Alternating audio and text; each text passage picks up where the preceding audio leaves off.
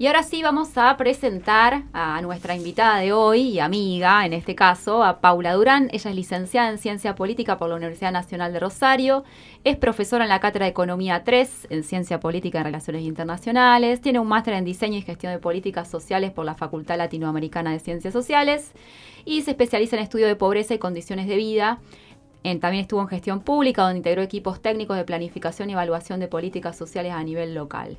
Y desde el 2020 se desempeña como coordinadora de observatorios en la Dirección de Investigaciones Interdisciplinarias, área de Ciencia, Tecnología e Innovación de la Universidad Nacional. Bienvenida, Paula, ¿cómo estás? Bien.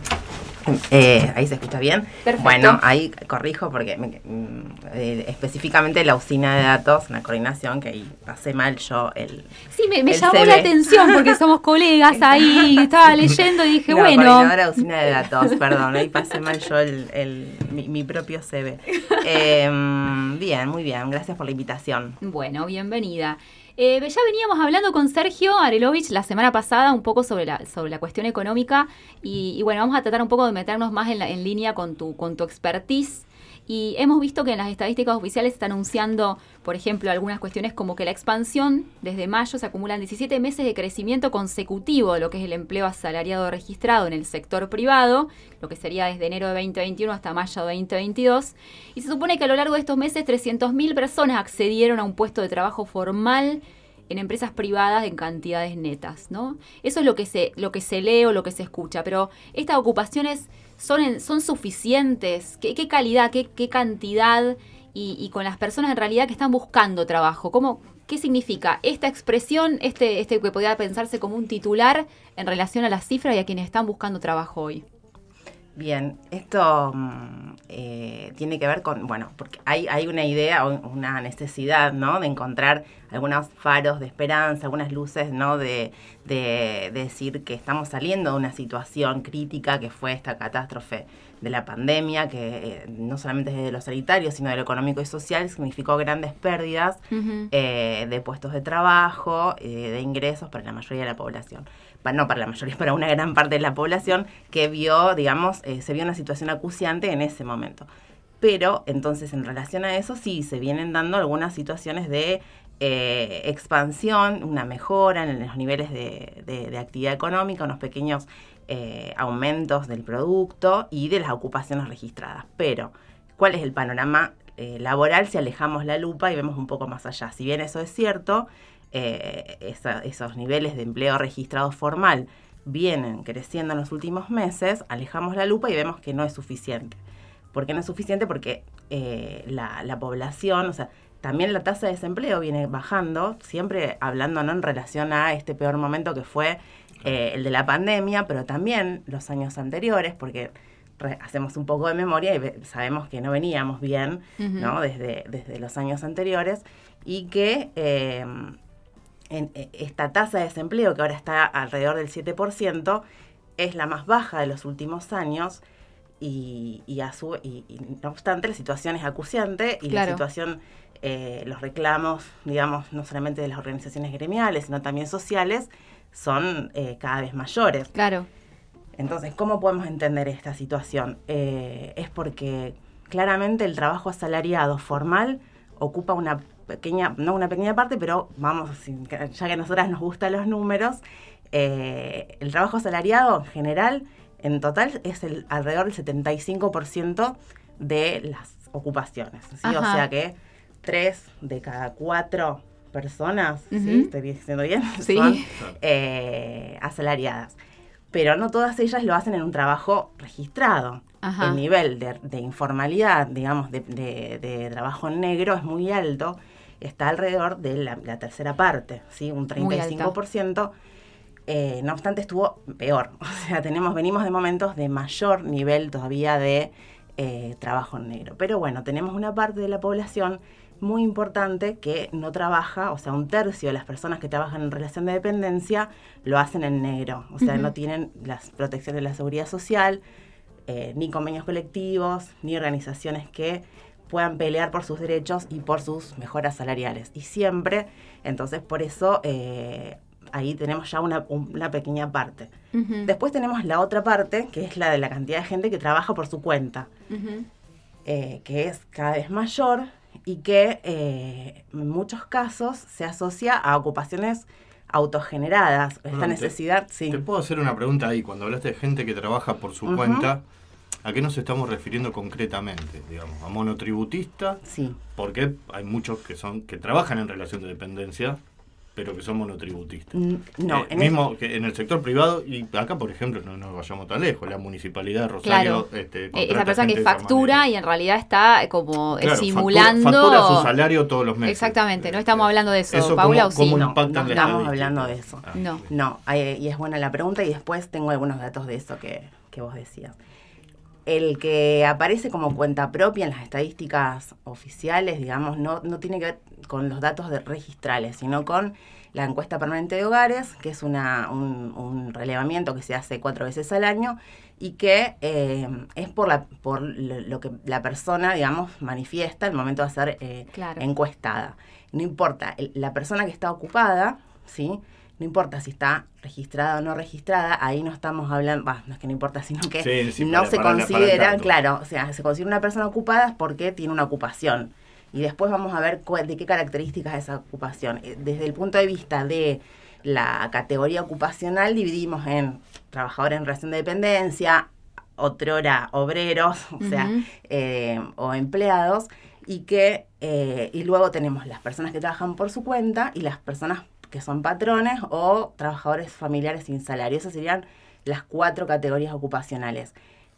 Si dividimos a los trabajos en esas cuatro categorías, la mayor parte, el más del 70%, son hay personas asalariadas Ajá. y el, el resto son no asalariados, pero el de los no asalariados, la mayoría son cuenta propias, pero no estos cuenta propias que vos decís falsos Bien, cuenta propias, Bien, bien, bien. ¿sí? sino que en general esa persona que trabaja en una empresa o en el Estado no va a decir que es cuenta propia, va a decir que trabaja por una organización. Y que factura. y que factura, ¿sí? Para O sea, que- ese dato se puede eh, obtener viendo cómo, cómo dice si tienen acceso a aguinaldo o no. Lo Exacto. sacas, pero podés ver claramente quiénes no están en esa situación que simula, digamos, de alguna Claro. manera algún de tipo alguna violación. manera estas personas que comentabas vos Pachi están en este eh, universo del no registro del trabajador digamos que no tiene aportes previsionales que está como no registrado y por tanto está en este 33% 35% de personas que trabajan en relación de dependencia sin los beneficios de la Claro, seguridad social claro. ahí están de alguna manera algunos de estas de situaciones que vos contás eh, entonces, por eso mismo, el- las mejoras en, en el trabajo eh, registrado formal se condicen con los, estos mejoras, el nivel de actividad económica que se vienen registrando en algunos sectores, Ajá. que supone siempre, para que haya generación de puestos de trabajo, el factor necesario, aunque no suficiente, es el crecimiento económico. Ajá. Eh, entonces, bueno, es, es esperable que si hay alguna mejora en el nivel de actividad económica, crezcan las ocupaciones de, este, de estos Ah, sectores. Hay, hay, hay, hay teorías también, porque tenemos la idea del crecimiento económico, pero también tenemos, podríamos, por ejemplo, pensar en distintas jornadas de trabajo. Hay una, hay una propuesta que, que trabajan con de crecimiento económico también, otro tipo de producción, pero bueno, está un poco lejos de- del análisis de la actualidad, lamentablemente. Sí, seguramente es como que sería para otro programa ese debate, ¿no? Pero sí, claro, eh, no sé si en este contexto, en nuestro país, en este tipo de estructura económica y social, pero sí que es un factor necesario, aunque no suficiente, eh, un cierto dinamismo de la actividad económica. Claro, claro. pero eh, hay, una, hay un gran porcentaje de la población que no está en, en- que trabaja en, en condiciones, digamos, de informalidad y que trabaja en, en ocupaciones autogeneradas que las conocemos muchas como refugios, es decir, no puedo estar sin una ocupación, no puedo estar tanto tiempo buscando trabajo y necesito generar algún tipo de ingreso, entonces aparecen siempre, desde hace mucho tiempo, las ocupaciones por cuenta propia que en general, si bien hay un grupo importante de ocupaciones genuinas, es decir, tanto autónomos, personas que, que, sé yo, que ejercen una profesión liberal o que tienen algún, algún tipo de emprendimiento, muchas de ellas son eh, de alguna manera con cierta insuficiencia, sobre todo en lo que nos interesa o el tema que estamos discutiendo, que es el, el ingreso, ¿no? El, el Claro. que permite la- las condiciones de vida. En otro de los programas estuvimos viendo esta cuestión de, de- de las crea- digamos, de esta búsqueda de que se generan cooperativas, digamos, que el mercado no genera eh, los puestos de trabajo que son suficientes.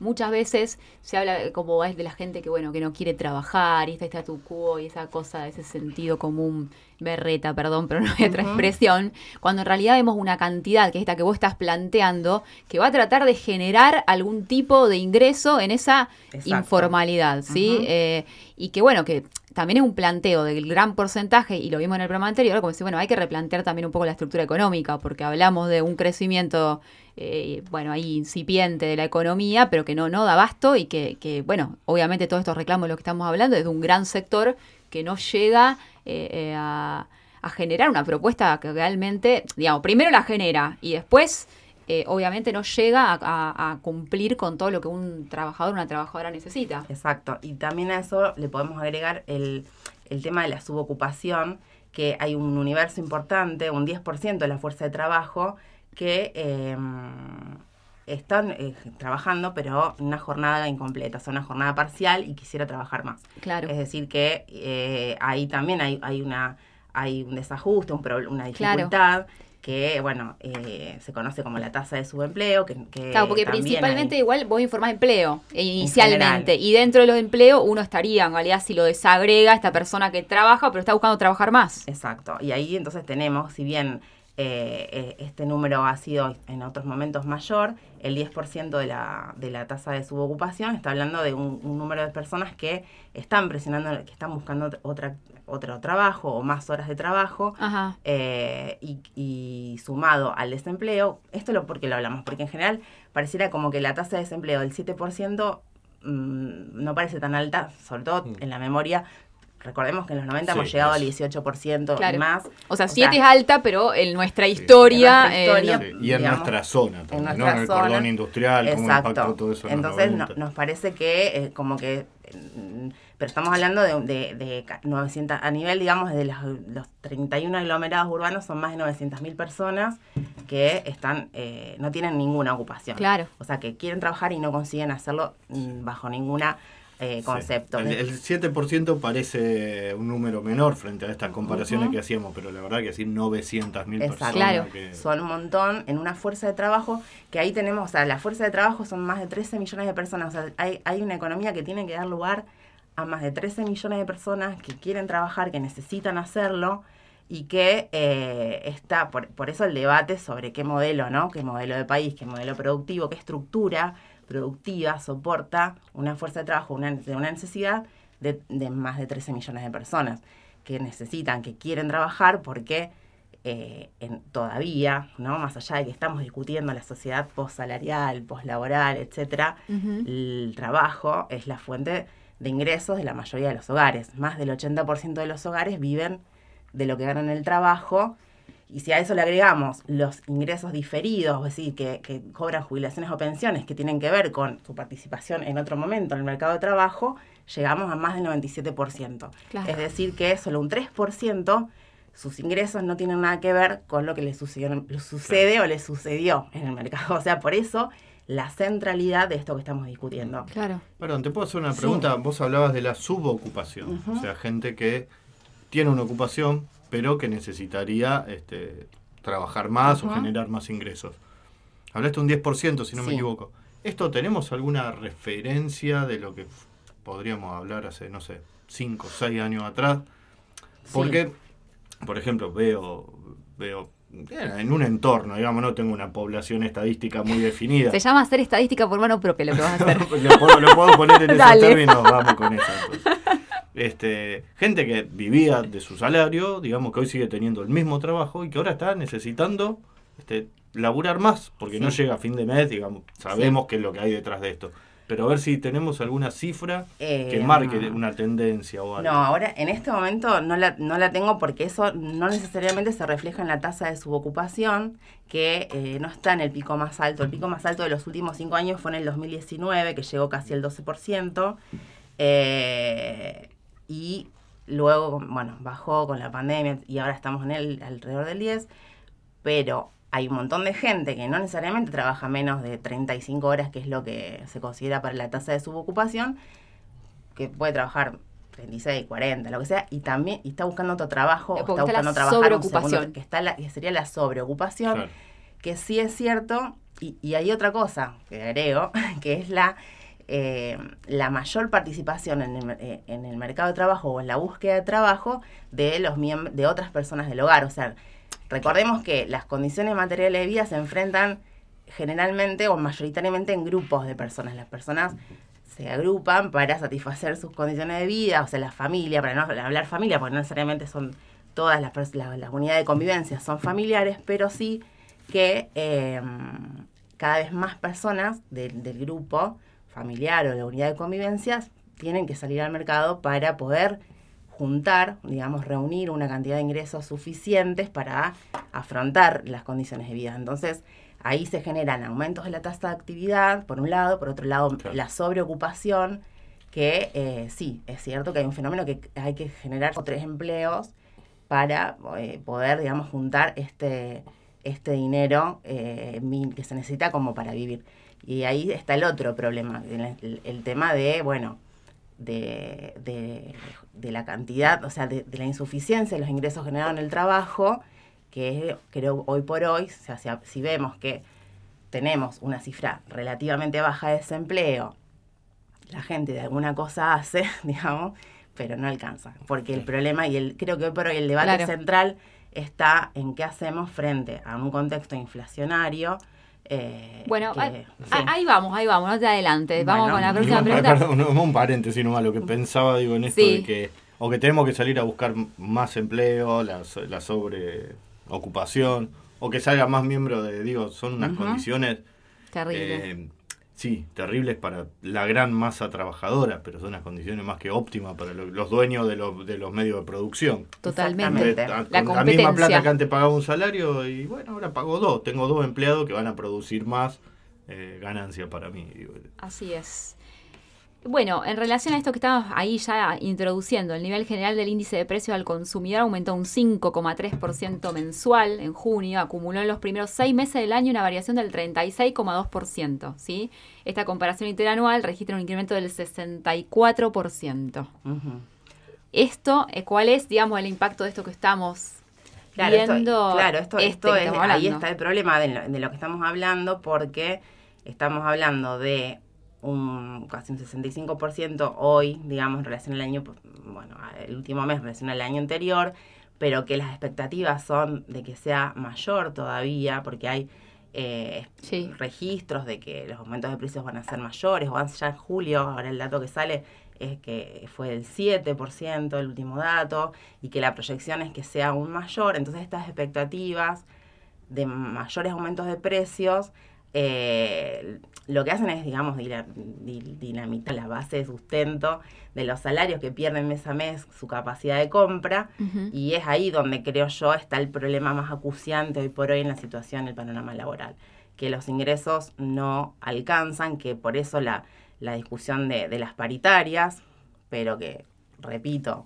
no alcanza para toda la población porque es un, un grupo, ¿no? El que está, digamos, de alguna manera amparado en estas instituciones, un, montón de, gente no, no tiene eh, esa posibilidad, y entonces se genera una brecha muy grande que se viene generando, no es de ahora, se viene generando una brecha, si volvemos a hablar de los últimos cinco años, el último año, eh, o sea, en el 2017, el, digamos, el índice de inflación y el índice salarial, que es un indicador para ver cómo evolucionan los salarios de la economía, eh, empataron, ¿sí? Hasta ese fue el último registro digamos, de, que los salarios evolucionaron igual que, la, que los precios. Perdón, e, ese registro es un promedio de todas las actividades, de todas las paritarias. Sí. Claro. Tiene tres, tres, si, tomamos, este, no sé, bancario, aceitero. Ah, esa otra eh, discusión, sí. Sí, nos, llevan, nos levantan el indicador para su lado. Claro, digamos, porque en nuestro caso no fue así, por ejemplo. claro, claro. El famoso empate. Exacto. Estamos como del otro lado, el que compensa para que dé el promedio. Exacto, porque el índice de, salarial tiene tres. Eh, está el, del salario del trabajo registrado, de privado, el sector público y el no registrado. Ah, eh, entonces, el índice salarial del sector privado registrado siempre es más alto y está un poquito más cerca el del público es un intermedio y el del no registrado es el más bajo, que hoy por hoy llega a una brecha más, eh, casi el 35% en relación a los precios. O sea, hay una distancia eh, de que se, va abriendo, digamos, esa brecha cada vez más grande. Eh, nosotros estamos más o menos un 24, que lo tengo anotado para que lo vea así, un, no, perdón, un 20%. El sector público, que es la brecha que se da entre la evolución de, la, de los precios y la evolución de los salarios, eso es un promedio también dentro del sector público también hay diferencias. Está bastante distinto a nuestra paritaria, aclaramos. no, no, no, porque claro, porque eso tiene que ver con una línea de tiempo en relación a, lo que viene sucediendo desde el 2016 a esta parte. Eh, se va abriendo, digamos, si, si trazamos una curva, vemos como que bueno, empiezan a, separarse las líneas, ¿no? Por un lado van los precios, por otro, otros canales un poquito más bajos van los salarios. Y esos carriles son cada vez más separados. Eh, y por eso es la discusión. Después, obviamente, eh, el mundo laboral es cualquier cosa menos homogéneo. Entonces, esa segmentación que hay en el mundo del trabajo, de acuerdo a los sectores de la economía, eh, y o sea, no solamente las condiciones laborales, porque hay informalidad en todos los sectores, eh, también tenemos las diferencias de, qué sé yo, el sector, hoy no, no tengo los datos del salario promedio, pero es casi cuatro o cinco veces más el, el del sector financiero que el del sector enseñanza. O sea, hay una, una distancia muy grande entre los salarios promedios de cada, cada gran, digamos, grupo económico, de cada, agrupamiento. Sí, sí, siempre los indicadores son, son referencias, digamos, y, por eso las desagregaciones, como hablamos del empleo, el empleo hay que desagregarlo para pensar, para ver lo que es subocupación, para ver lo que es sobreocupación, y lo mismo, no podemos tampoco pensar en la diversidad laboral que hay tres eh, indicadores son una referencia, digamos, que obviamente después hay que desagregarla para conocer situaciones particulares como por ejemplo, cuando uno piensa ciertos sindicatos, que nosotros siempre discutimos eso, la diferencia en nuestras paritarias, ¿sí? de acuerdo muchas veces a cuál es el lugar que tiene justamente en este modelo productivo del que vos estás hablando, que son, son muy distintos. Pero otra cosa, o sea, pero igualmente en todos los casos estamos discutiendo cómo empatarle, cómo llegar, ni siquiera nunca superar. O sea, la, pérdida de capacidad de compra es en general para el sector asalariado. igual este año me gustaría, a ver, por supuesto, me gustaría que, real, que lo revertamos, empecemos a recuperar algo de todo lo perdido. Pero hoy estábamos haciendo el, ejercicio de ver, nosotros hablamos de hasta junio una variación del 36,2% de inflación. Hacíamos un ejercicio de estimar, siendo muy benévolos, poníamos un 6% en cada uno de los meses que faltan a fin de año. De esa manera, vos decías que se estima que puede, que puede ser más. Llegábamos a diciembre con una inflación del 96% prácticamente. Entonces, ¿cómo están cerrando todas las paritarias? Este, no tiene nada que ver con eso. No tiene nada que ver con eso, digamos. Y bueno, el dato es cómo vamos a llegar a empatarle, en, este caso también, a ver si, si se llega a empatarle. Bueno, y eso por supuesto arrastra a ¿qué vamos a hacer para que vamos a hacer como laburante frente a este? Claro, por eso la situación es acuciante, porque todas esas discusiones, en todo caso, eh, nos acercan a, bueno, a perder un poco menos, pero, pero no nunca ganar, ¿no? Porque siempre, o sea, estamos discutiendo en eso, pensando en que hace varios años, que unos años no tan lejanos, se, está, se podía pensar en, bueno, ir recuperando ingresos frente a la productividad, un montón de cuestiones que hoy por hoy ya aparecen en el olvido. Claro, cómo se corre el eje de la discusión, digamos, que, no nos acostumbremos a pensar que estamos viendo cuál, es lo menos que perdemos. A, esa es la discusión que estamos que llegando. Esto genera una distribución, digamos, regresiva en el ingreso, porque todo este proceso inflacionario genera esto, ¿no? Una pérdida de los asalariados en relación a, A, la torta. Vamos perdiendo un poquito cada mes. ¿Qué desafío enfrenta el nuevo gabinete económico después de este escenario que nos estuviste comentando? Bueno, em, este recambio económico, de, gabinete económico, eh, yo creo que hay grandes expectativas en relación a, porque a partir de, no, sé, hay de todo tipo de reclamos de las organizaciones, las gremiales y sociales, por, por esto que veníamos hablando. En realidad enfrenta múltiples desafíos, pero en relación al panorama laboral que nos preocupa eh, particularmente eh, en el día de hoy, eh, creo que el desafío central está en contener la inflación, por un lado, recomponer los salarios, o sea, en, todos los sectores, en especial los más desprotegidos, una parte de ellos es la, toda la cuestión previsional, que también eh, forma parte de, quienes perdieron frente a, la inflación, los saberes jubilatorios y demás. Entonces creo que, va por ahí está uno de los grandes desafíos, o sea, cómo eh, parar el drenaje que mes a mes significa el aumento de los precios para, para los bolsillos ¿no? de las argentinas y los argentinos, creo que uno es, es uno de los grandes desafíos, o sea, cómo, cómo recomponer ese bolsillo y cómo generar las políticas económicas que permitan que este tejido productivo genere los empleos en cantidad y calidad que se necesitan. Bueno, nos quedamos con, con, poco tiempo, pero acá en la materia impertinente no somos muy fan del nuevo gabinete económico y no tenemos mucha expectativa sobre él, sino que creemos como un poco que va que va en línea con, con este 3% que vos dejabas que, que, no vivía del trabajo, digamos. Bueno, me da la sensación de que de que bueno, que va ahí a, pilotearla para, para devolverle lo que el fondo pide, que no es lo que el fondo deberíamos devolverle, y eh, por otro lado, eh, no, no creemos tanto en que entre ese 97% y ese 3 vaya a elegir al 97%. Pero bueno, eh, es, para, es para otra vuelta si querés que sigamos pensándolo.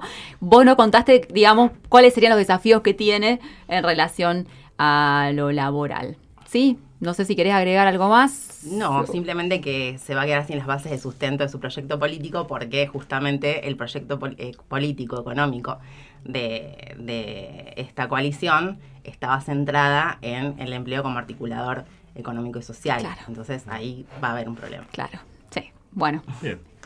Clarísimo ese cierre. Bueno, eh, antes de cambiar de bloque, ¿querés que escuchemos un poco de música como para cambiar ahí la, la, onda Dale, pero ya, Ya nos vamos metiendo de a poco porque el bloque que viene tiene que ver con el mes de las infancias. Ajá. Y entonces vamos con, con una canción para, para las niñas. Y saludamos a este, Paula, que se va. Gracias, Paula, por estar acá. Muchas gracias, Paula, por, favor, a ustedes por invitarme.